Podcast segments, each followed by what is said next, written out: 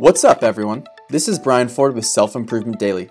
Take ownership of your personal development one tip at a time. If you feel like you found yourself stuck in a situation and don't know how to get out, then this tip is for you. I came across a really thought provoking tip that I wanted to break down. The quote goes Don't cling to a mistake just because you spent a lot of time making it. It is so true. We have a tendency to hold on to decisions for way longer than we should.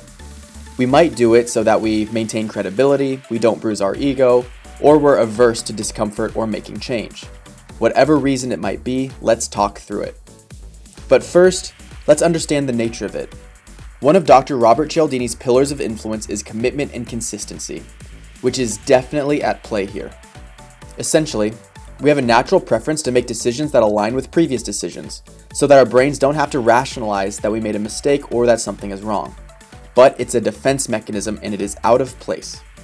Instead, think about your situation in the present. Ask yourself the question without going into the past what is it that you want to do today? Focusing on the present should give you extra clarity on the situation and how you genuinely want to move forward with it. A great example if you're in a relationship that has a lot of history and it would be a messy and complicated breakup, that might be enough reason for you to try and suck it up and stay in it. But looking objectively at the situation and making a decision in the moment about what is right is really powerful. And the last thing I want to say not all of these decisions are mistakes. You made the decision initially because you thought it was right.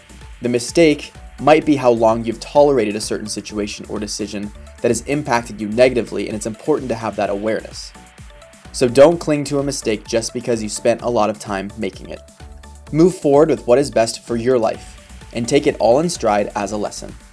Thanks for listening, and tune in next time to Self Improvement Daily.